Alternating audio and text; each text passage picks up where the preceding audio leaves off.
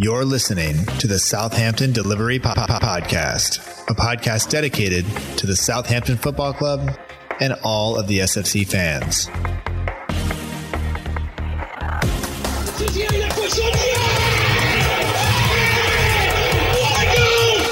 really happy to be here. It's a pleasure for me. Fonte with a stupid header! I would like uh, to make the most of with this opportunity.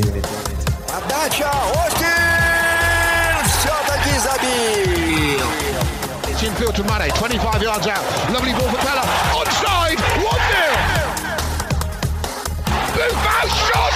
Oh my word! He ran around the pitch like Bambi on ice. It was very, very embarrassing to watch. And now, and now, now your host, Matt Markstone. Hello and welcome to another episode of the Southampton Delivery Podcast, a podcast dedicated to the Southampton Football Club and all of the S F C fans. My name is Matt Markstone. I'm the host of the show. And no matter where you are, no matter how you may be listening, whether this is your first time or you've been here before, thank you for making the show part of your day. I hope that you enjoy it. This week on the show, I had the opportunity to speak again with Ben Hernandez-Stroud, who runs and writes the Archers Road End blog. Uh, and this is the first time in a long time that I've had a chance to talk with him. I talked with him way back on episode thirty about writing the blog, uh, about social media, which is his work, uh, and about uh, the team, of course, because that's kind of what we were talking about. But that was midsummer.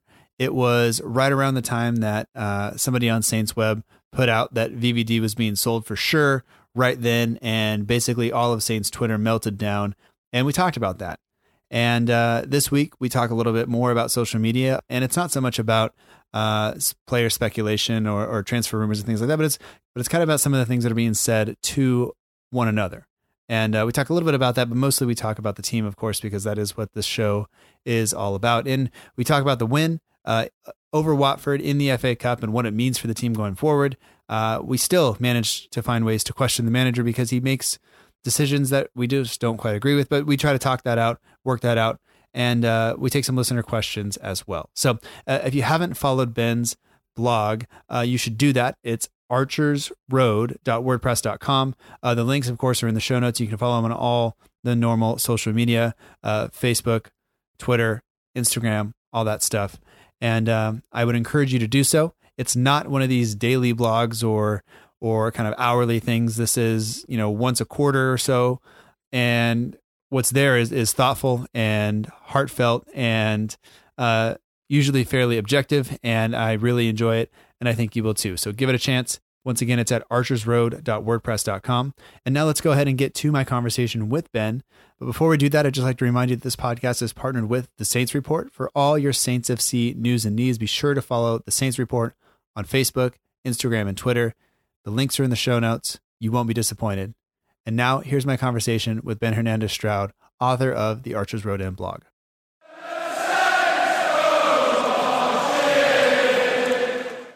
We'd like to welcome back to the Southampton Delivery Podcast, Ben Hernandez-Stroud from the Archers Road End. If you haven't visited his blog, you can do so. The links are in the show notes, and you can find him on Twitter at Archers Road End. Uh, Ben, welcome back to the show. Uh, we're here to talk about Watford, the F A Cup, uh, a number of other things going on at uh, the club. And uh, just welcome back and, and thanks for doing this. No, it's great. Thanks for having me back on here, Matt. Really appreciate it. Oh, no, my pleasure. My pleasure. Um, before we get into that, can you just kind of remind everybody kind of what the Archers Road End blog is and, and what people can expect if they were to, to visit it? The Archers Road End is, is uh, a long form blog. I tend to publish quarterly, usually, uh, whenever the, the, the mood takes me. Um, I'm not, you know, my my spot isn't news um, and constant updates. It's more talking broadly about, about the state of the club and the fans, and also trying to keep a connection with the past, because the Archers Road End was was a stand at the Dell, and uh, the little the little chocolate box, as they used to call it. So it's nice to call back to the, the past and, and, and maybe remember some, you know, we've had some fantastic players, not just in the past ten years, but in the past, you know, uh, over, you know, one hundred years. So it's good to it's good to recognize that. So that's that's kind of part of what I do as well. All right. All right.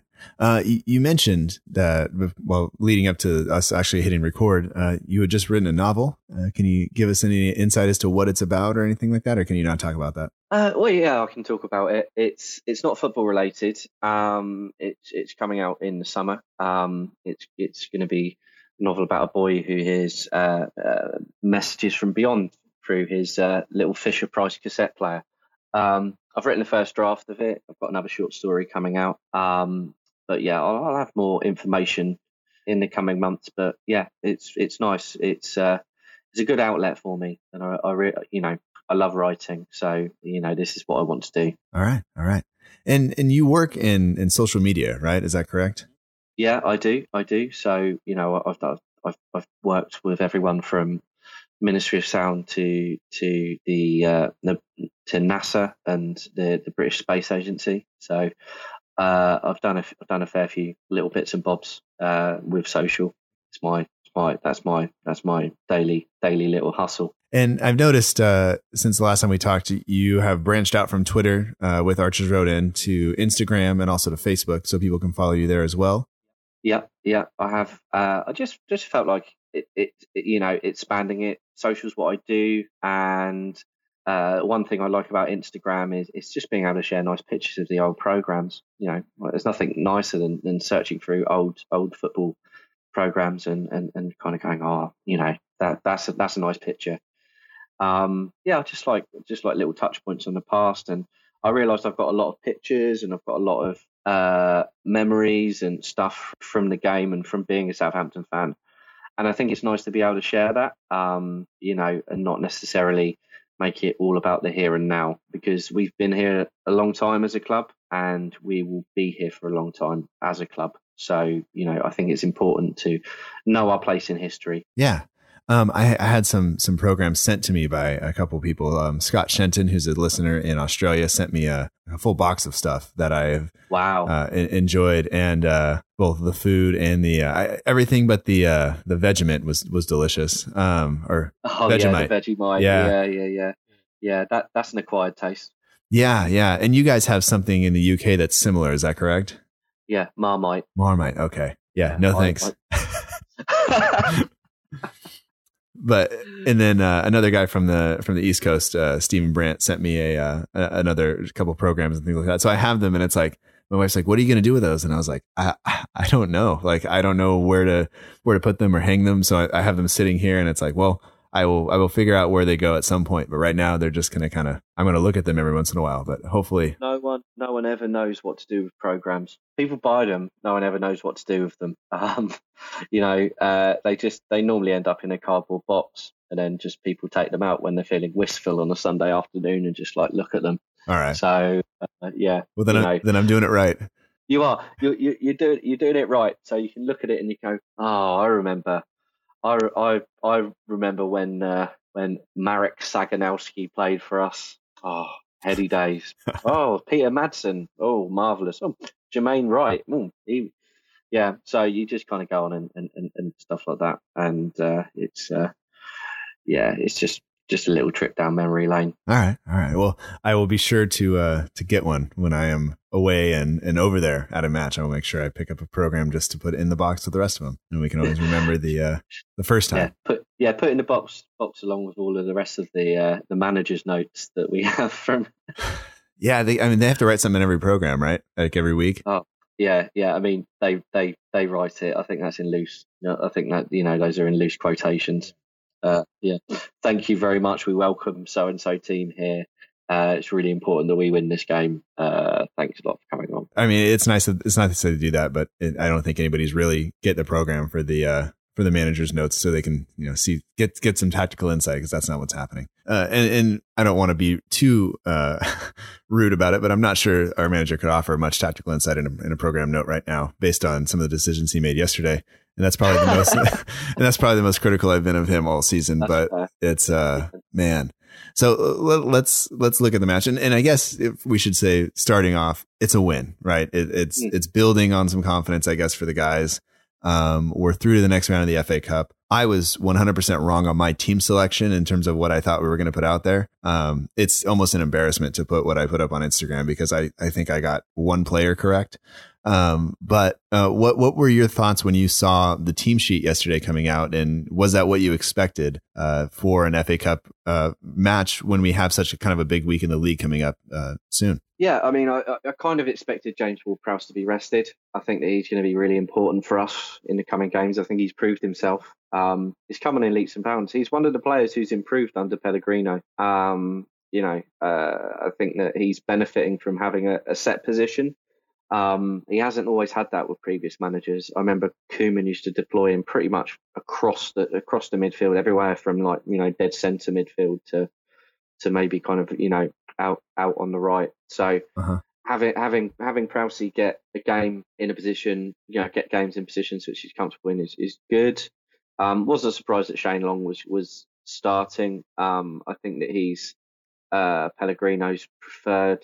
Uh, I, striker. I mean, striker is something that I kind of a term that I use very loosely with Shane. Um, he's uh, he works very hard. But, yeah. Uh, you, you know that that's about as far as I can go go with it. Uh, so yeah, I, I, I was surprised. I was pleased to see Boufal in the starting lineup, and uh, you know uh, it was nice to see that that Bertrand for at least the start uh, was fit and available. But then obviously that changed. Um, So, yeah, and it was nice to get an early goal, I think. Yeah, absolutely. Absolutely. And uh, yeah. you were you were sat on the ground. I was listening on the radio, and my only mm-hmm.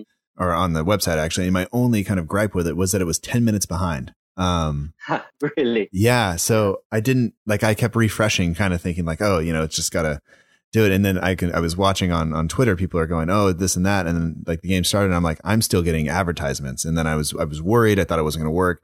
And then finally it, it said, and it came on and said, oh, we're seven minutes from kickoff. And I was like, oh, well, just shut Twitter off and just focus on the, uh, on the radio. But, um, yeah, I, I think, I don't know, the, the lineup was a, a little bit, like I said, a little bit strange, but I, I wasn't that unhappy with, with, uh, with what, with what was out there. I thought that that was a, a statement of kind of intent from the manager of, of this is important. And he's obviously got the confidence that, that Stevens and Hoedt can, can continue to play. And Romeu is obviously probably going to play, I think, both games uh, th- this week, and he's going to probably sit in that holding role. Uh, wasn't maybe I thought Højbjerg and Davis would have switched positions. Maybe that Davis would have been playing kind of in front, but according to the according to the uh, the lineup that they put out, at least Højbjerg was sitting uh, in front of Davis and, and Romeu. But I'm not sure exactly how they lined up once they were actually on the pitch. Yeah, Davo uh, Davo tended to push forward a little bit. I okay. think they kind of uh, I think they traded quite well. I think they got kind of quite quite a good understanding on that side of on, on that side of things. So, you know, it's nice to see Højbjerg play.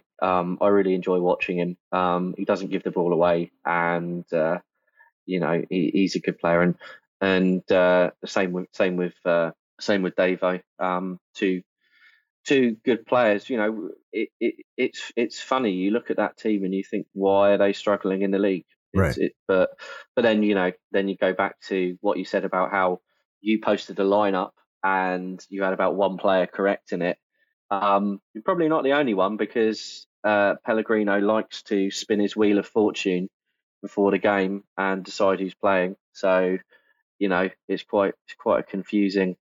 I, I, what I wouldn't give sometimes for a settled lineup. I know rotation has to happen, but you know, sometimes I, I think it's so important. Players play alongside each other week in, week out. Relationships are built. And understandings built. Um, so regardless of what people think about, you know, uh, new players, et cetera, I think you know, get. I think it's important that that that, that back line that we have, Romeu sitting in front of uh, Højt and uh, uh, Stevens, really important. We keep that. We keep that triangle. Yeah, and I mean, yesterday it worked. And the I guess the only kind of gripe you can have with the team centre backs is neither of them are particularly good in the air. You know, they're both comfortable on the ball. They can both pass. But uh, yeah. you worry about them uh, in the area. And I and I actually, I, th- I kind of thought Bertrand was sick. I thought I had read somewhere or heard somewhere that he was out ill. So it was going to be somebody else. But then uh, I don't think McQueen's fully fit either. And so so I, I was unaware of what was going to happen. And then, of course, Bertrand went off injured. But um, let's let's start with the good stuff, which is, uh, you know, before he went off injured, he managed to put a really nice ball into the box. Um, and I'm not sure who got the initial touch, but I know that Stevens uh, put away the rebound. Um, yep. I mean, it's only four minutes in, but I, I think we were on the front foot right from the get go. Is that is that kind of how it how it happened when you're sitting in the stadium? Yeah, I was pleased with how, how we started the game. Uh, we pressed quite high, actually. Um, it was, you know, it, there seemed to be a bit of intent and a bit of endeavour. Um, so to get the early goal is good. Um, and, uh, you know, the nice thing is you could literally see the confidence kind of come back into the players after that. The, the stadium was immediately a lot more, you know, the stadium at the moment's like, uh, you know, like a corked bottle of, you know, something something bubbly. You know, it's so there's so much pressure in that stadium, and just the goal just let it out. Yeah. So it kind of, you know, it helped kind of calm everyone and get everybody, you know, kind of feeling comfortable again. Mm-hmm. Um, but then after that initial five minutes, everyone's back to kind of feeling incredibly tense again. Well, I mean, we've seen early on in, in the season, and I can't really say early on, I guess, we've seen this season that, you know, there have been plenty of instances where we've scored early on, and then it's, you know, everybody just is, is, you know, saying, don't sit back, don't sit back. And, and inevitably we do. And I think it's, it's normal to, especially when you're lacking confidence, to kind of just go, okay, we have a lead. Now we have to defend it. And you just keep dropping deeper and deeper and deeper. Mm-hmm. Did, we didn't do that the entire match though. We kind of, I think we, we kind of went back and forth between doing that and then kind of realizing, oh, we need to press forward. And is that, that, that was how it was described on the radio. Is that what you saw when you were sitting in the stadium? Yeah, it was. That, that's that's that's pretty much that's pretty much spot on. And one thing I'd like to say is that I know a lot of people say that we tend to drop deep, um, and we do. We definitely do. But I think that there are two teams in the game. So Watford, Watford were, you know, I'm not going to mince my words here. Once again, they they were they were atrocious when we played them at home. Um, they should never have been in the game, let alone, you know, a draw uh, when we played them at, at Vicarage uh-huh. Road. And today and, and yesterday again, they were they were they were awful, um, absolutely awful. And uh, but you know they they're a Premier League type side, and Premier League sides push other Premier League sides back. Um, you know, I think sometimes when we talk about it, and we really we can be we, there's a tendency to be a bit one-eyed with it, and, and go that the other team is completely in, you know the game is one hundred percent in our control, and we're totally capable of of defining the exact way of playing. You can play that way, but teams will always have chances and teams will always force you back. That's the nature of football. So, you know, uh, Watford Watford did have decent spells of pressure yesterday. And yes, we did drop back. Um, but the good thing about it was that, you know, there were a few opportunities where we broke very quickly on the break. And whenever Boufal gets the ball, I mean, you know, he terrified that Watford defence. Uh-huh. Uh, he had their number. I mean, he did the Boufal thing of, Uh, it was an absolutely spectacular ball, I think, some some way through the first half, um, that, that just looped across to him on his side of the pitch. And I was like, oh, is he going to take that? Is he going to take that? And he just, just deadballed it, like pretty much just killed it. And it was one of, it was like that amazing little bit of control that you can see that he's capable of. And then he tried to, he tried to, he tried to do a turn and, and put it out of play. um, so that, that's the that's the that's the infuriating element of Boufal, all rolled into one. But he terrifies players. Every time I've seen him play against nearly every defence that I've seen him play against, whether it's Chelsea, whether it's Arsenal, whether it's whoever he plays against, defenders are scared of him, um, because he's just he's so tricky. And I think that one, you know, he he's he's he's getting better and better. That kind of leads on to, you know, the the the, the knowledge that, you know, the the kind of why people were annoyed, I guess, when he got brought off. Yeah, yeah. And and and you're right. Boufal does scare people because he has kind of these elements of he, he he's fast enough, he can run by you, um, yep. and he can kind of, I don't know, he's one of those guys where if you're trying to play with him in the park, you never get the ball from him, you know? And eventually, oh, no. eventually in Sunday League, somebody would just hack him because you're tired of watching him do tricks. But he tracks back as well. That's the thing. That's the, that's the thing about it. A lot of, you know, very underrated element of his game. People seem to kind of have this this this preconception of skillful players that they're kind of luxury passengers and stuff like that. Right. If he loses the ball, he tracks back. Um, you know, I've seen him bust a gut a fair few times. Uh, so, you know, I think I think he's a team player as well. And I'm not sure he did that last year. I think at least we didn't give him credit for it last year. But I've I've kind of tried uh, to to point out that that's one of the things that I've noticed this year is that he is making the effort to track back and and be a part of the team, and he's not. In that way, he's different than maybe a Mahrez or an Ozil, where he's he's doing that more often than not. It's not it's it's it is the rule instead of the exception to it in terms of how he plays now. Um, and I thought that I, I think that helps because I don't think we have the the luxury of having kind of that that kind of just the the passenger player, the the guy that gets to create and, and not have to do anything else, that gets a free roll. We don't have that in our in our system. Um, and so to have him in, and Tadic, to be fair, they they both do it, and and I think they're they're yeah. good for it. And I think Tadic has been better recently um, in terms of some of, the, Tad- some of the. Go go ahead. I, I think that Tadic gets an incredibly hard time um, from fans. I really do. Um, I think that he's committed to the club. He clearly cares a lot. Whenever anyone's chanting his name, uh, he's his hands up straight away. He loves it. Yeah. Um, he acknowledges the fans. Um, you see the passion when he scores. When he scores, um, he goes crazy. And yeah, you know, he's he's a trier. You know, he's a skillful player, and he tries things. And this is the thing: we're not very patient with creative players sometimes. Uh, with creative players, sometimes ninety percent of what they do doesn't come off, but that ten percent of the stuff that they do uh, that does come off changes games. You know. Yeah, he, he could overhit. You know, he could overhit a pass.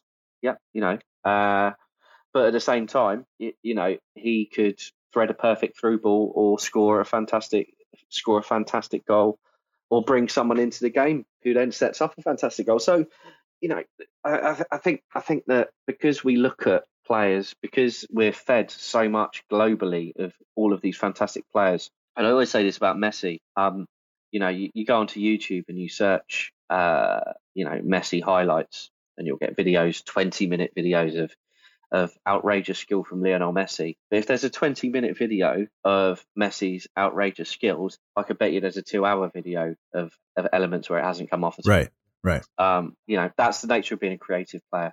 So, you, you know, uh, and the same with same with Letizia, same with same with Shannon, same with all of the, our, you know, all of the other wonderful creative players that that we've had. Uh, yeah, you know, it, it doesn't it, it comes off a lot less than it than, than than than it works. So I think patience with those sort of players is essential. You know, if, if you have a consistently, if we had if we had a consistent Sofiane Boufal who played that way all of the time, and we had a consistent Dusan Tadic who played that way consistently all the time, Uh, they'd be they'd be worth eighty to a hundred million. Yeah, yeah, and, uh, and really, those players just kind of don't exist. I mean, even yeah. no matter what your your line of work is, I mean, their line of work is is doing this creative stuff and and creating chances and and do, you know, I mean, how many times do you hit backspace when you're typing an email? You know, that's essentially what it what it means if they are if they if they lose possession at one point. It's like, oh, back up and let's try it again, and that's what we want. So. Yeah.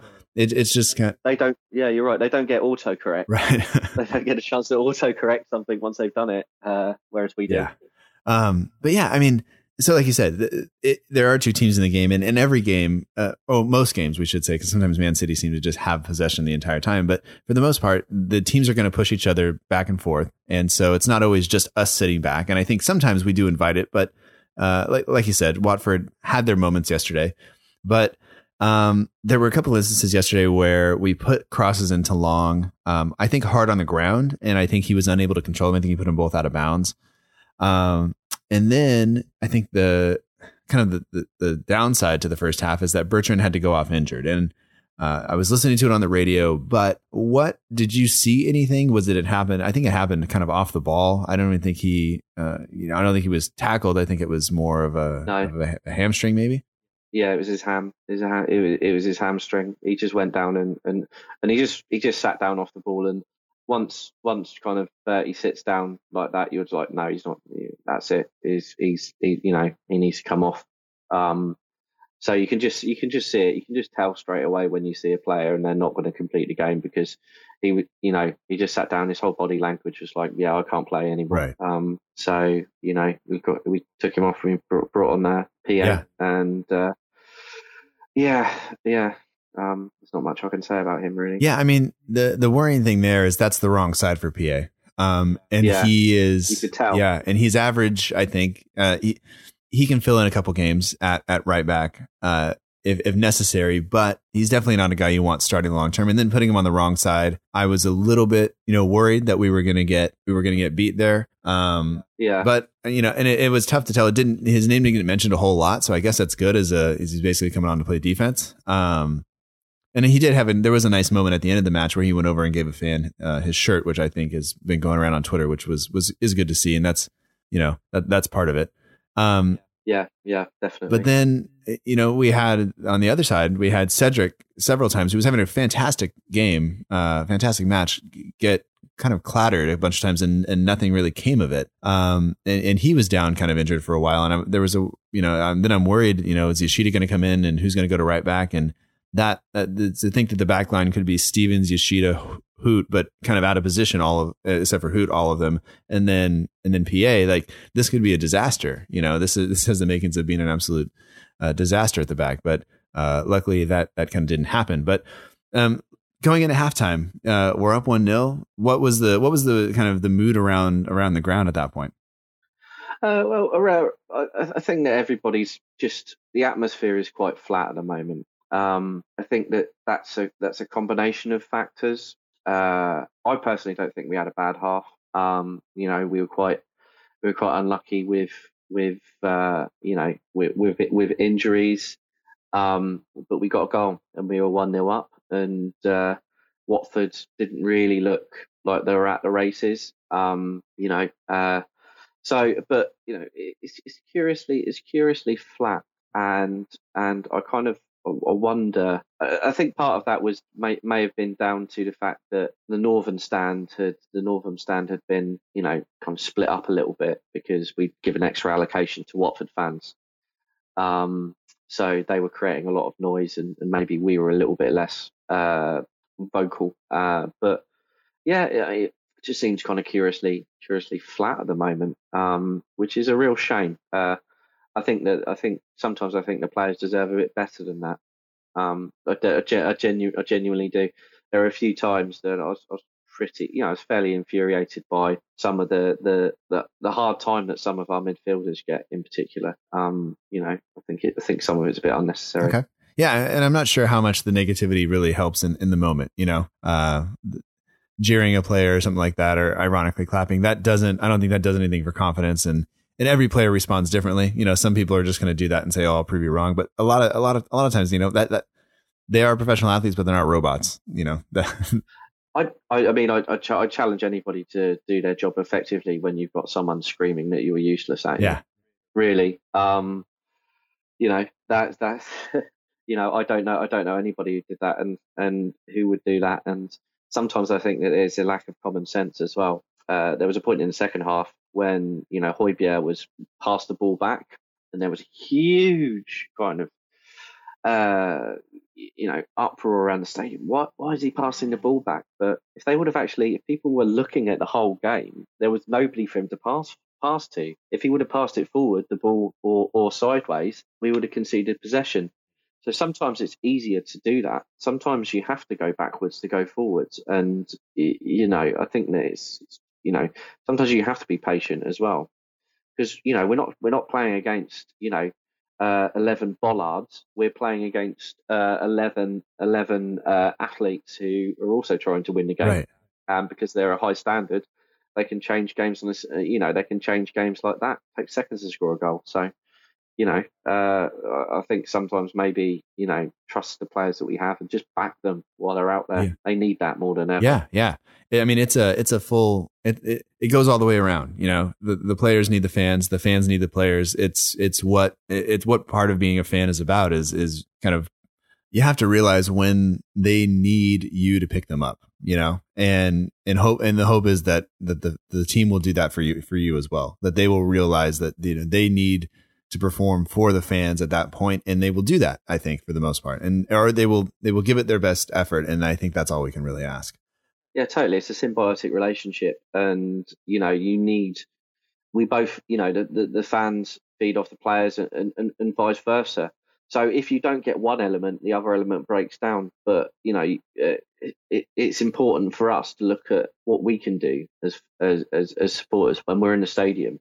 What can we do? You know, what what what what does it do to to you know ben, what benefit does it do to boo the players? Um, you, you know, off at half time. What does that do? Yes, I mean, you know, it, it, it's it's expression, it's expressing, you know, uh, displeasure. But I think if a team goes off knowing, you know, these are highly paid professionals who are probably well, who are much better at football than you or I. So I'm sure they know when they've had a bad half of football. Yeah, absolutely. And if they don't, man, so, we're all in trouble because. Uh...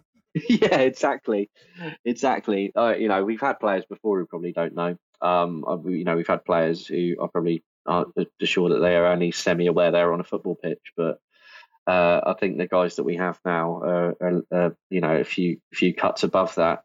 Anyone who's ever seen Jermaine Wright play in a Southampton shirt uh, is, is probably, you know, very grateful that we have the midfield that we have at the moment. Okay. So, yeah, yeah, yeah. So I really wouldn't, I really, you know, think, think that some of the some of the abuse is baffling. Yeah, yeah, absolutely. Um, you know, going into halftime, it's I'll, I'll be honest that uh, I can listen to a baseball game on the radio and it's no no issue. I can I I can picture everything. I know exactly what's going on. Listening to a football match, even with the great job that that Adam Blackmore uh, does, I still struggle to visualize some of the stuff. Um, I lose track of things, and I think it's just because it's you know I've I've been watching for a while, but it's still it's not second nature to me at all. Uh, I still really have to work hard to to pay attention and uh, kind of keep track of everything. So um, it sounded like the game was was going fine, but then when you look at the halftime stats, it was basically possession was split, shots were even. Uh, only one shot on yeah. target. You know, it, it wasn't. It doesn't look like much in terms of uh, of a match, but it. I'm not sure that that tells the whole story. I think Cedric had a really good half. Um, I think Tadic yeah. also had a really good half, and I think that going into halftime, I think you know obviously we won a second goal, and we I think we could feel like we were the better team in terms of how uh, it sounded on the radio anyway. But that yeah. the fact that we didn't have that second goal, and the fact that when you know last time we played Watford, we had a good half. We went into halftime. yeah. Changes were made on their on their part, and and then we didn't. And and I was worried about that, to to be honest. And it looked like they were going to do the same thing again. They went four four two early on. They brought on Okaka. Luckily, they didn't have uh, Troy Deeney to, to to bring on and kind of bully us around. But uh, yeah. as the second half went, when you saw those changes happen, were you was anybody around you starting to worry that we were going to give this away, or were people kind of just still sitting in the same place they were going into halftime? Yeah, I, I think that people were, were naturally quite quite worried because of the way that the game went a couple of weeks ago. Um, you know, but you would hope that you know that, that Pellegrino would have you know would know this is what Watford are going to do at you know at half time. You know, if they're losing, they're going to bring on a you know a big man and some people will pace and just start pumping balls towards us and you know forcing the issue somewhat. I think the players would have known that, and I think that you know it was important. Um, So, yes, I think there probably were, were some nerves, but there was also kind of a hope of, please just make sure that we've learned our lesson from this. Um, you know, uh, can't do this again. Can't surrender the lead that easily. Yeah. Um, and there were a couple instances, you know, going through, I think Bobby Madley allowed the game to kind of um, become more, I don't know, I don't want to say violent, but become more, uh, th- there was a lot more going on uh, in terms of tackles going in and things like that, that because he yeah. didn't, I don't think he managed the game very well, I guess is what I'm trying to say. Um, no, it was poor. It was very poor. Uh, we should have had a penalty. Um, Boufal uh, was absolutely clattered in the area uh, player. He, it was one of those, it, it was one of those situations where the defender went right into the back of him. Uh, Sofiane obviously knew the player was coming in from, from from behind and kind of pulled back a little bit to let the player hit into him. Um, and he went down. But really, um, there's no doubt it's a penalty. It was a clumsy it was a clumsy tackle, and uh, Sof should have had a penalty for it. Um, but so that was that was that was that was frustrating. I think he let the game I think he let the game get, get away from him, but uh, I, I think that, you know, in general, um, the standard, you know, standard of refereeing was pretty much in keeping with the standard of refereeing we've, we've, you know, we've seen this season. Um, I don't think it changes through the through the, through the divisions. Um, you know, something via, you know, video assisted replay. Yep. I mean, I know a lot of people are, you know, the, the you know conversations around it are kind of split down the middle. Um, but any extra assistance that, that some of these referees have uh, can have, and sometimes they need, is uh, is vital.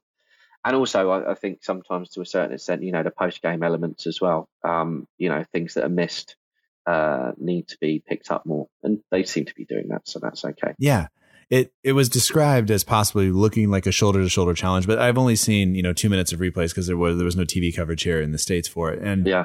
Um, you know, that, that looked like a blatant push in the back, like, and it, it, it did. And yeah, so, so to, I don't know, I don't know what Bobby Manley was looking at, but like I said, I don't think he really did uh, a great job yesterday. And No. I'll be honest that I don't really like Watford. I don't really like a lot of their players. Um, and no. Okaka is one of those guys that I, even if he played for Southampton, I'm not sure I could really, really like him. Um, but, um, you know, it, it, whatever. It, it, it seemed like they, uh, as the booking started to go on, um, you know, the game was maybe settling down a little bit. And then um, Højbjerg hit the, the woodwork. I think that was a, an unlucky from him. Yeah. Um, but that shot, the way it was described, looked like an absolute screamer. Uh, just just a bit high. Oh, that it looked like it was going in all the way until the last minute, and uh, just just watching it was just uh, it was a thunderbolt. And if he would, and you know what, if if that would have went in, I think we'd have been having a completely different conversation about about the game at the final whistle. I think we'd we'd be having a completely different conversation. Um, you know, the fans would have been a lot happier, but you know, those are the narrow margins. Yeah, yeah. Um, shortly after that, I think. This is where I think this is really where the narrative of the game changes the most, um, because up until that point, I think, you know, we were we were the better team. We were winning. It was a little bit stretched. We hadn't gotten the second goal, all that stuff. But having already had to make a substitution in defense, uh, pulling Bertrand and having to put P A in due to injury, Cedric struggling a bit at, at times, looked like he was he was in pain. And we took Boufal off and brought Yoshida on. And nobody seemed happy. The commentators were baffled. In my head, I'm always going to try to give the manager the benefit of the doubt um, and think that maybe this is because P A is not the strongest defender, and maybe because he's on the opposite side, maybe that's that. Mm-hmm. Um, Cedric is struggling, so maybe this is this is just extra extra cover. But what what uh, I think Dave McIntyre pointed out was we gave up control in the midfield at that point, and we said to Watford, we are going to defend this one nil lead from now until the end of the match, and you can have the ball, and and here we go. You know, we'll see. And I think that's what fans uh, are were are most worried about. We don't we don't really trust that we can do that, and to yeah. to kind of lose control of the game willingly like that is is something that I'm not sure is is kind of forgivable from the manager. It was frustrating to see uh, because Boufal had such a good game. Um, I think there are a whole number of players that that you could probably have taken off and and and and, and you know uh, replaced with, with Yoshida, but in the defense in defense of the manager, um, yeah, uh, whilst I kind of you know I, I have a lot of problems with, with him tactically, I think Pellegrino was looking to reinforce the back line ahead of the last ten minutes of the game, when he knew that Watford were going to just pump balls in, they were just going to kind of you know go long ball, um, you know get people into the box, cause trouble. And sometimes you need an extra centre back in there. And I think that, you know, bringing bringing Yoshida in there, as he did, was actually, you know, bringing Boufal off, was it the right decision? Probably not. But bringing Yoshida on, I think Yoshida was actually the right decision. So I think it was more the person who he took off.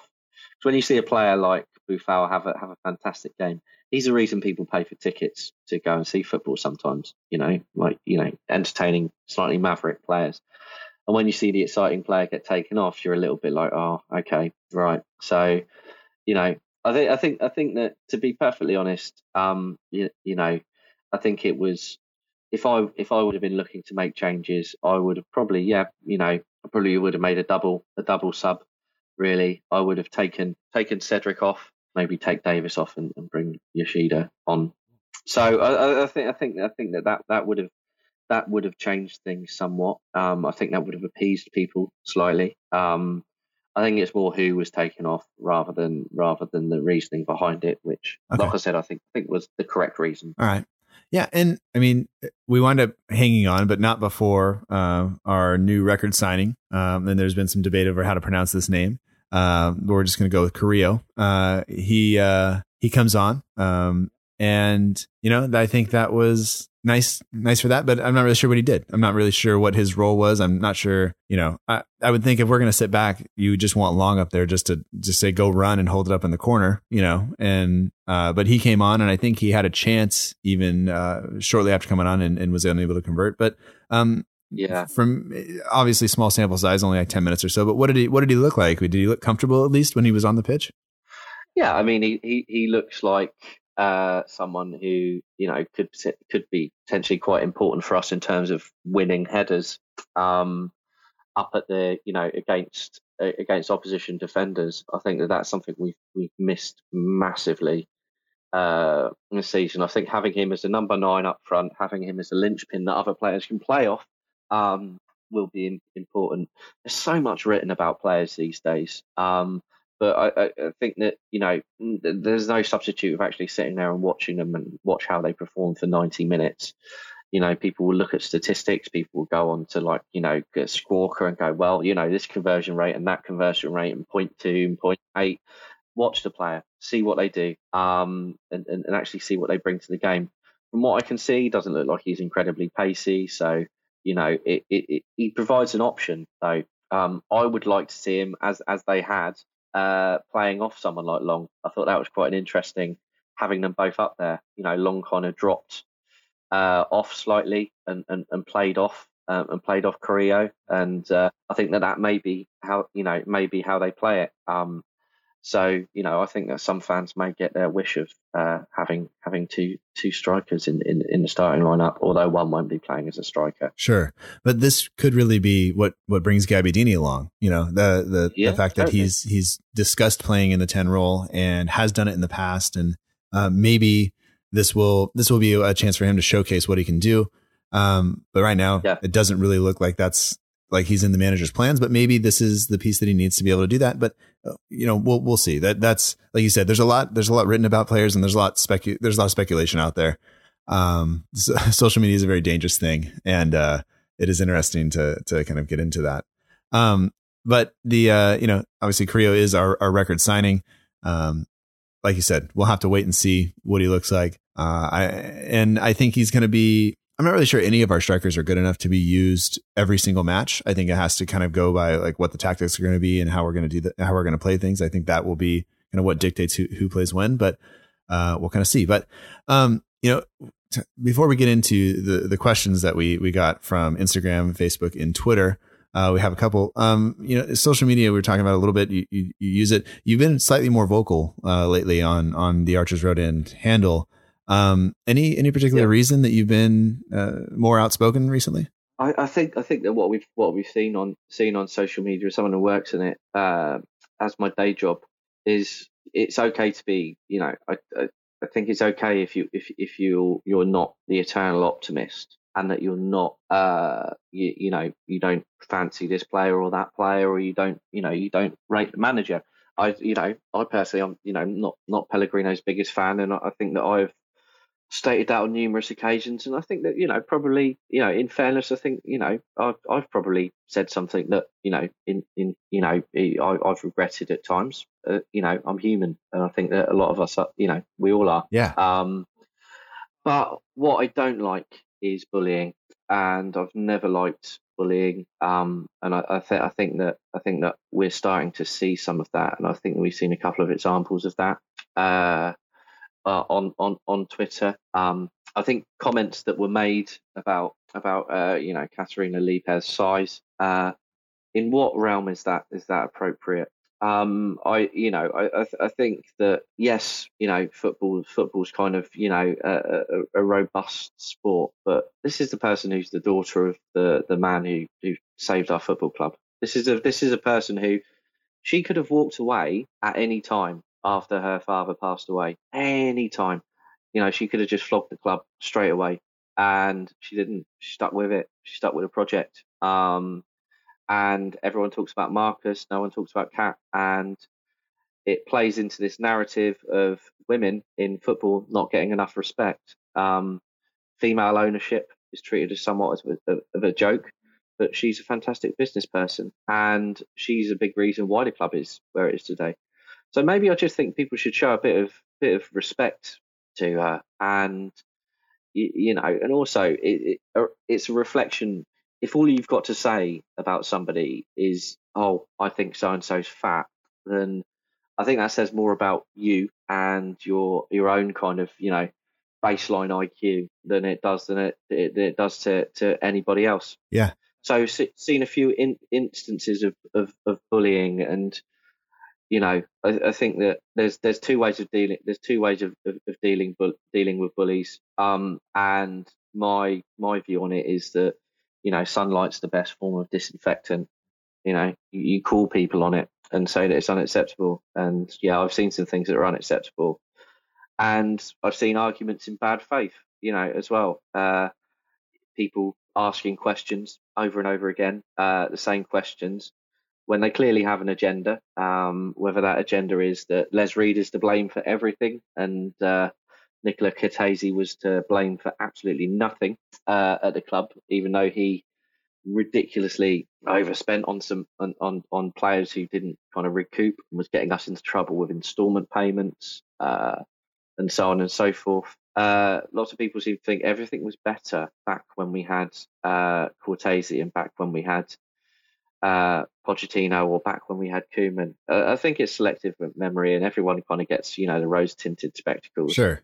But ultimately, we are where we are now. And having a conversation about, uh, you know, having a conversation about, we, you know, get rid of, get rid of Les Reed. He's not going anywhere. I can't see him going anywhere. So, you know, and also you look at it, and for every bad signing he's made, you know, that people will slate him for, um, him and and and, and our scouting team. Uh, there's a Sadio Mane, you know. Yeah. There's there's there's a Virgil van Dijk. You know, there there are players who have just, you know, who have come in and, and been exceptional for us. So so I, I think that it, it some people are just keen to give him as little credit as possible when it comes to signing players that are good, and as much stick as possible uh, with regards to how the club is run. And and, and and with Ralph Kruger as well, you know, Ralph Kruger does have, like, you know, a management speak Bible that he keeps by his by his by his bedside table. But I think a lot of the criticism comes from this this old entrenched idea, and this is this this is the same with Cat as well. Uh, that these people, you know, there's there's this argument of these these aren't football people, right? And you know, I don't want a football person in charge of our finances. Thank you very much. Uh, you know, we're a global sporting entity now, and like it or not, that's what we are. Um, you need someone who actually has, you know, uh, a sense of pounds and pences and in ins and outs. Uh, in charge of those sort of elements, you know, people with business experience. I, I just worry that a lot of fans who call for, you know, Ralph Kruger's head or or or, or you know or, or, or Les Reed's head. The one thing that worries me is if they were ever put in charge of the club, I think we'd probably be bankrupt within about a week. Yeah. Uh, and, and there'd be loads of, you know, we'd have loads of players who could quote unquote do a job for us on ridiculous salaries, not producing very much. And uh, yeah, yeah, then we'd be back to having our begging bowls out and being being back in, in you know, we'd be in, we'd be back in League One a lot quicker if we signed everything that moved than than when we're kind of, you know, following the current strategy. So that's my so that, that's my take on it. Obviously, there are football there are footballing points in there, but I think some of the some of the abuse that people have received, some of the people who have been picked on, it's been completely unreasonable, and I, I think that it needs to stop. I think standing up for people is, is sometimes it's hard to do. I think a lot of us don't do it. And, uh, you know, a lot of people on, on Twitter, on, you know, even Saints Twitter are, are some are young, uh, but you even have some adults who, you know, I work with kids and we talk about digital citizenship and all that stuff all the time. Yeah. And, um, damn, I wish some of the people that are on, you know, that are your, my age and your age would just uh, pay attention and realize that some of the things they do are, are, are hurtful and, and unnecessary and, and un- unacceptable, to be honest. And, Uh, if they said some of that stuff in public, they would they would not, uh, you know, they they wouldn't be standing up very long, I don't think. You know, um, yeah, yeah. I think that just people real, need to realize that they're talking to humans and they're talking to people. And these are people with families, people who have, you know, uh, people who are who are choosing to engage around sports. And sports is, you know, this is this is entertainment. You know, I love going to the football. You know, it, it's it's something that I enjoy, win or lose. And you know, for for someone to actually get to the point where they're receiving personal abuse, personal abuse over something that's a hobby or a pastime, I think it, it's completely it's completely unacceptable. And you know, I've got I've got absolutely, you know, I've got absolutely no problem at all with uh, with with calling with calling that out. Yeah, yeah, absolutely. Um, well, I think we had some good some good social media interaction uh, in terms of of getting some questions for the podcast for you and I. Right. Um, on Instagram, Twitter at S F C D E L L underscore I V E R Y or at facebook.com forward slash S F C delivery. Uh, we have questions kind of from, from each of those. So we'll, we'll kind of go through them now. Um, and, and the first one we have is from Dan Aldridge, uh, Dan Aldridge seven on Instagram. He says, do you think the club are waiting until late in the transfer market to drive down prices? And do you think this is a wise move considering our position in the league? Yes. Another question. He says, do you believe that with Josh Sims coming straight back into the bench a few weeks ago and with uh, Michael Obafemi getting his debut last week, that we're starting to give opportunities to our young players? Or is it more to just do with the lack of depth that we have in the squad? So uh, first question first, um, do you think we're waiting this long to drive down the prices in, in the transfer market? I don't think we're in control of it. Um, and I, th- I think that that's, that's actually, uh, you know, that that's, that's, that would be kind of counterintuitive. I think if you look at transfer fees of, you know, transfer fees don't go down as a transfer window carries on. They actually go up because, you know, it's supply and demand. You know, uh, there's a reason why agents wait until the last week of the transfer window. And this is probably why, you know, our deals happen in the last week of the transfer window, because agents are smart. They know that they're, you know, they know that they can, if they can have a, if they can have a bidding war for a player between two or three clubs, it benefits everybody. It benefits the club, it benefits the player, and it benefits the agent. Right. So of course they're not they're not going to they're not going to advise their, their, their client to accept the first offer that a club like Southampton put on the table. They're not going to advise, you know, they're going to say, hold on, you know, I'll have a I'll have a call around. I'll see who else is interested. See if we can drum up some interest. Yeah. And that happens for most of the transfer window. Um, and, and you know, we we do, you know, uh, agents of our players do exactly the same. So I think that, yeah, it takes, I think that we underestimate. Sometimes deals can happen in twenty-four hours, but sometimes they don't, you know, some, it, it, it's, you're dealing with so many variables with regards to transfers that, you know, it's, it's, it's, uh, it's tough to, you know, it's tough to say. Uh, we're all impatient. The information overload that we have on, on social doesn't help. But yeah, I still think, you know, I still think that we'll, you know, we, we'll have one, possibly two players in uh, before the end of the window. Yeah. I mean, it is coming up and I think we need them. Um, and I think uh, to, to move on to, to Dan's second question, uh, with Sims and with Femi getting a start, I think, or getting a, a debut and, and being on the bench right away, I think that is a little bit to do with, with kind of the lack of, uh, well, one, some of the injuries and things that we have uh, in the squad and, and mm-hmm. therefore highlighting the the lack of depth that we are uh, currently experiencing, which I think we're trying to, to address, but I don't know if you, if you agree with that or not. Uh, I think partly yes, partly no. I think that Sims and uh, Obafemi coming in and getting opportunities. Yep. That's, that's, you know, that's through, I think Josh Sims is in there because he's good enough to be on the bench. Um, And with Obafemi, you know, we clearly had, you know, we had Shane Long out that last game. He wasn't expected to be out. Um, so we were kind of, you know, we were left short and, and you know, he came on and uh, did, did did okay. That's why we've got youth players. That's why we've got second string players. That's why we have our youth policy um, to bring these players through. There's often this misconception that, that just because a player comes through from the youth team that, that, that they're somehow worth less than the, the ones that we buy in for a large fee. But I think if anything, we've, you know, we've, we've kind of disproved that a lot over the years. So just, you know, take these players on their own merits and, and, you know, go, well, we've got a player on the bench. Let's see what they can do. Yeah. Um, you know, but I, you know, I, I, I think when we're looking at things at the moment in terms of squad depth, uh, Nathan Redmond, where's he at the moment? I would be very surprised um, if he is. Uh, I, I, I wouldn't be surprised if he something happened in the next, you know, um, you know, before the end of the window. With, yeah, I think he, if if not this, if not this window, then in the summer. I don't think he's happy. Um, I don't think that he's, you know, I think that the fans have made it pretty clear. I think he's got a very hard time. Um. And I think he had a lot of pressure on his shoulders. I mean, the most unhelpful thing that Claude Puel ever did for the club was compare uh, Nathan Redmond to Thierry Henry because they're they're clearly not the same player. Um, and it gave it gave the, the, the lads, the, you know, these huge boots to fill. Who, how can you ever fill those boots? And he's also replacing Mané. Um, you know, in some some ways he hasn't helped himself. Um, but, but uh, you know. I think that things have gone quite sour for him at the club, and I think that he'd be, he's probably looking for a move away. And I think that, you know, with the you know with the the the, the potential, you know, Quincy Promes coming in, uh, I think that we could see, you know, uh, maybe maybe uh, Nathan Nathan leaving. Yeah, yeah, and like like you said, he hasn't had the best of times here. He's never really seemed to to win the fans over um, for one reason or another, and he he had a big run of games, and I think that's what we we want. You want to give players a chance, and he had a big run of games. He didn't do it. I still like him. I like him as a player, um, but mm-hmm. you know, there's something that's just not working, and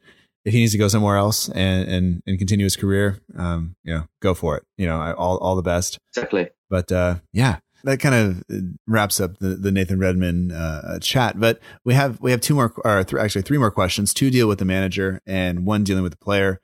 Um, would you rather tackle the manager now or deal with the player first? And when I talk about tackling the manager, I don't mean running on the pitch and actually two-footing him, but like answering their questions. Um, well, I think some people would love to do that. But, yeah. Um, Let's let's go for the player first, just so we can kind of wrap that bit up, and then we can kind of, you know, chat about the manager a little bit more. Okay.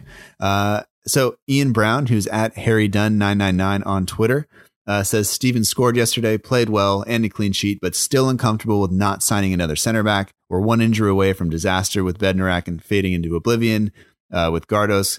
Can we afford to wait till summer to invest in a top center back to replace V V D? So uh, I give that question to you, and thanks to Ian for sending that in. Yeah, thanks, Ian. I, I mean, is there a top center back out there that we can sign? Uh, that's the question. And also as well, uh, you know, I, I think I think it's a bit harsh to say Bednarek fading into oblivion because uh, he played against Watford a couple of weeks ago, and he didn't seem to be no Fulham even, uh, you know, in the F A Cup a couple of weeks ago. And he didn't embarrass himself. Um, so I think he's one hundred percent ready uh, to kind of play constantly. No, um, but I think that he's he's good. I think that, yeah, we probably do could do with a centre-back, but I think we can wait until the summer for that. Um, we need to concentrate on getting Stevens and Wesley kind of bedded in, building a partnership, yeah, getting a bit of an understanding. You can't chop and change that. And, uh, you know, I, I still think that Stevens will turn into... Uh, you know, he's a good he's a good defender now. I think he'll turn into an excellent defender. Um, you look around at, at, at defences. Um, you, you look around at the defences uh, around us, and we've certainly got the strongest. Um, a lot of the stuff that's a lot of the problems we're having is down to lack of communication, and you know, players not playing alongside each other for, for long enough.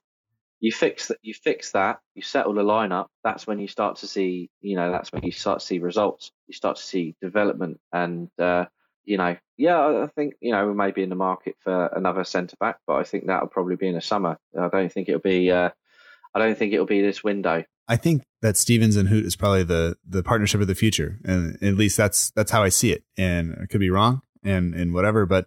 Uh, it, it seems to be that's going to be what we are moving forward. And Yoshida has, you know, kind of assumed that role of the number three center back, which I think is yep. what he is. Um, no, no disrespect to him. He's he's he's done a job. And I, I kind of thought he would have moved moved on uh, last summer, but then he signed the contract extension. And he is he seems to understand his role and and and do it very well. And, and that's great. And you mentioned Bednarek coming back in or coming into the team a couple of weeks ago. Not only did he play, but he played out of position yeah. and he yeah. did OK, you know. And, and, and so that, I think that's fine. But the only thing I worry about with Stevens is, is we've seen it uh, just in the air. He does, we don't really have the physical center back yet. And, and we'll see if that comes or not. Um, I'm not sure you, I'm not sure you create that. That might just be, you know, body type and, and, you know, mentality and everything else. I, I don't, I don't know. Uh, I think I we know. were quite, I think um, we were quite spoiled with the fact that at one point we had Font and Van Dijk playing in that position as, uh, as, our, as our two kind of, you know, as our central defensive pairing and, you know, both physical players who, who were kind of decent in the air. So, um, you, you know, uh, I, I think seeing as he was, he was, you know, he, he's still going for those. Uh, I think that, you know, who needs that element of play um, massively. He's a tall guy. There's no excuse for not being good in the air, really. I think if you're, if you're, you know, if you're a tall guy, because you've naturally got a few inches head start on some of these players. So, you know, uh, invest a bit more time in that, please.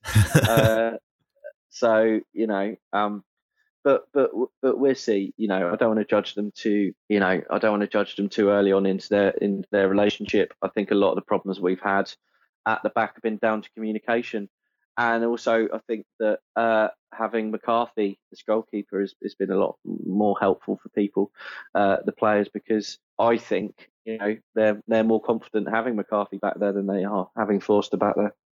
Yeah, well, I mean, McCarthy seems to be more willing to command that six-yard area and and to talk a little bit more. And yeah, Forster is a big dude, but he doesn't he's not he doesn't move as well. Uh, and whether it's it's post-injury or whatever it is, his his kind of inability to to be mobile is is I think to his detriment. And when you're that big, you kind of got to, you know, you got to use that that your physical presence, and he doesn't do that as well. And, and McCarthy does. And it, he'll never be the same after that injury. Um, that's the sad fact of it. He'll never be as mobile. Um, the damage that he did to his his his his uh, his leg is just that that won't go, unfortunately. Um, you know, I think we're looking at a reduced Conor Fraser Forster. Um, and at the moment, uh, in terms of commanding the area, it's it's and you know, in terms of coming out uh, for corners and just generally kind of being more agile, I think we've got the best keeper at the club for, for that at the moment. And also as well as kickings, you know, not as not as suspect as, as some keepers we've had in the past, and that's actually a relief. It's nice for the ball to come back to a keeper, and, and, and you're not quite as worried about their kicking as as.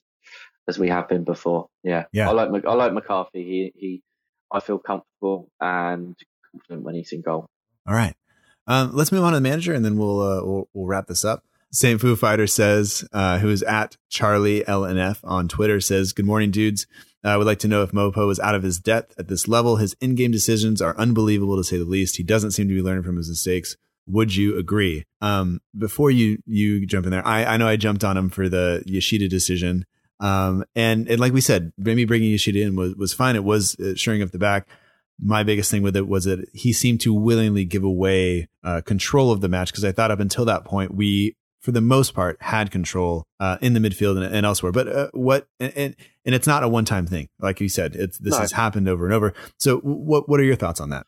Um, I think that he may be out of his depth um, as a, a coach. Um, I think that some of the decisions that he's, he's made have shown his, naive, his naivety at, at Premiership level.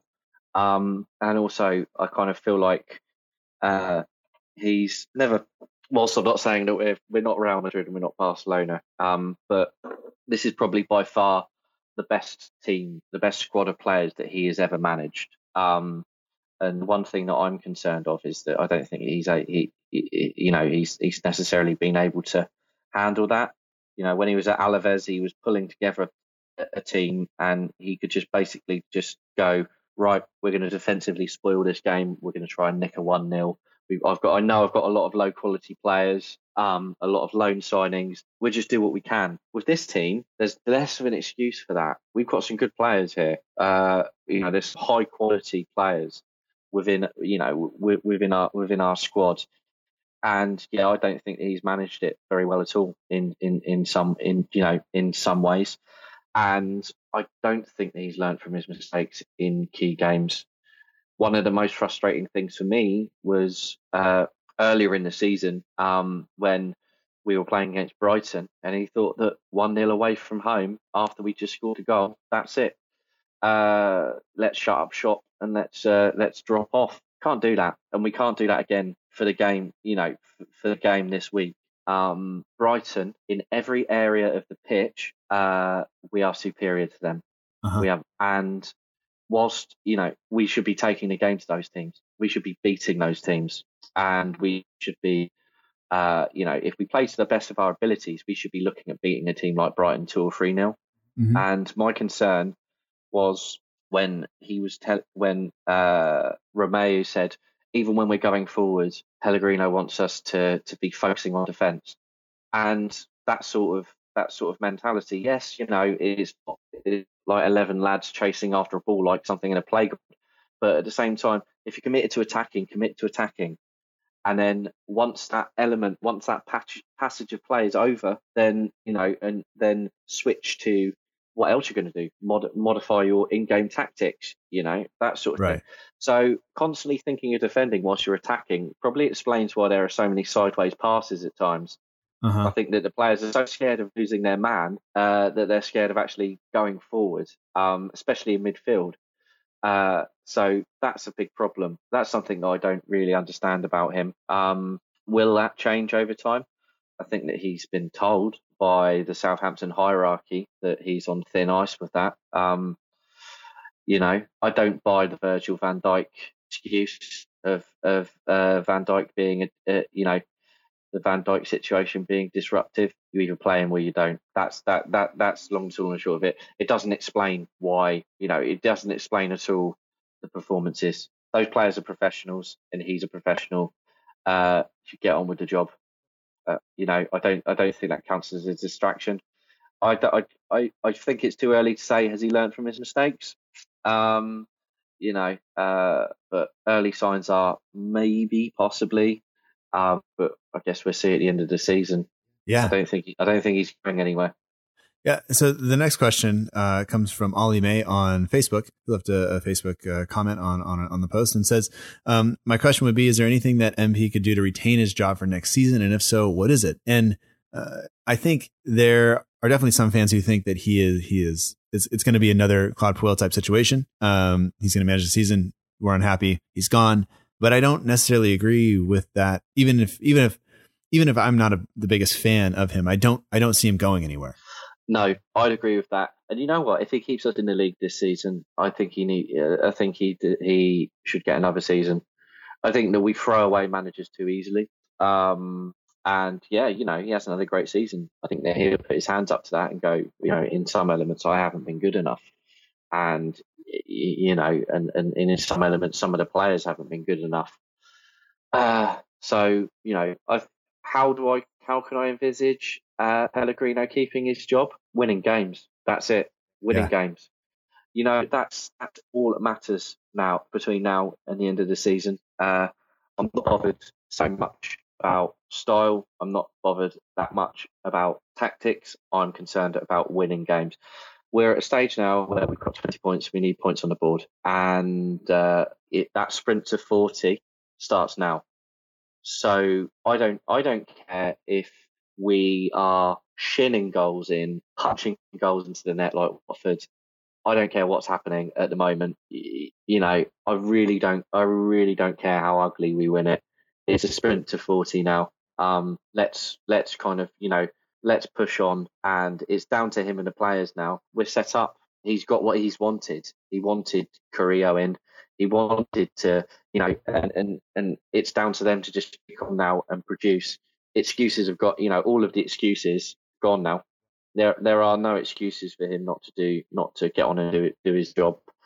Um, And you know what? Maybe this is this is the difficult season. So you know, maybe we'll see a completely different side next season. We, we it's too it's too early to it's too early to tell. Um, but I think that you know, I don't. I think that you know, it's not helped having Puel at Leicester. But uh, so in short, uh, what would he do, be able to do to keep his job? Yeah, it's just win games. That's all you need. It will change the whole atmosphere in the club. Uh, it will it will change the uh, mood of the fans. Just want to win some games. Yeah, and, and I think we're past the uh, the point of, of be, being able to worry about style for this season, which which is unfortunate. You know, I think that's what yeah. we were hoping for coming into the season is something with a little bit more style, a little bit more flair. But mm-hmm. now you're you're we're down at the bottom of the table. We're in the relegation zone. It's now just about survival and. You know, yep. if you if you score a couple of screamers in there, you know, so be it. But the, the more important thing is that those screamers are the difference between us getting three points and getting, you know, one or, or zero points. I don't care if we win shaky one nil games from now on until the end of the season, as long as the points are ours. That that that that's my perspective. I and and you know, I've watched much worse Southampton teams than this. So, you know, let's just just get to the end of the season. Yeah. And massive week coming up this week, you know, uh, two two really big games, two games that we we I didn't think one that we should win, even though Brighton are, are mm-hmm. above us on the table. And then and then coming up against West Brom, that is a they, they seem to be coming into it. Rodriguez, you know, scored yesterday to to put, I think, Liverpool out of the cup, uh, if I if I read that correctly. Um, yeah. I think he scored two. So, it, yeah. you know. We'll see what kind of form he's in when he, uh, or what kind of sh- what kind of show he puts on when, he, when we face them. But it's, uh, like you said, it's important. Uh, this is a this is a big week, and we gotta, you know, we gotta face the music now. It's time to, to buckle down and, and and do it. Gotta pull your trousers up and get going. This is a test of everyone at the club: supporters, players, coaching staff, senior management. This is a test of everyone's character from now on until the end of the season. And and from my perspective as a supporter, that's what I'll be judging those players and and and, and that coach on: character. it gets hard. It it, it gets it gets uh, it gets a bad press because Brendan Rodgers would constantly talk about great character in the team, but it, it's it's important, and, and that's that's what we need. Um, need these players to show a bit of character, stand up to be counted. We need Pellegrino to do that as well. He comes out every week in press conferences and field questions, um, and those players there. So, you know, so and so the only time we get to see that is is when they post some sort of generic Instagram comment, or they're out there on the pitch, and it's time for them to show that on the pitch. No ifs, no buts, no excuses. If we get relegated, yeah, you know, yeah, it's Pellegrino's fault, but it's also eleven players out there. It's their fault too. Absolutely. All right, man. Well, that does it for, for me. Is there anything else that you like to, to put out there? I think, I feel like we, we covered a lot. Um, you know, we didn't right. speculate on transfers as much, which I'm okay with. Yeah. I, I think, think that you can speculate on transfers, but I think there's enough, there's enough out there. yeah. There's yeah. speculation out there without me getting involved in that. So, you know, whoever we bring in, I'll, I'll support them a hundred percent. And I'm just looking forward to seeing, uh, what, seeing what happens next. So, Yeah, uh, from my from my perspective, once again, you know, thanks for uh, thanks for uh, having me on the show. Um, you guys know where I am on on on on on uh, Twitter, Facebook, Instagram. Just search Archers Road End. Um, and uh, I'll, I'll probably have another blog out in the next few weeks or so. I'm not rushing anything because I've got a few other things sure. on the on the boil. But uh, yeah, I'll, I'll I'll be there. So well, you know, look forward to that as always. Yeah, great, thank you very much. No problem. And uh, we'll be sure to talk to you soon. Take it easy and keep up the good work. All right, man. Thanks.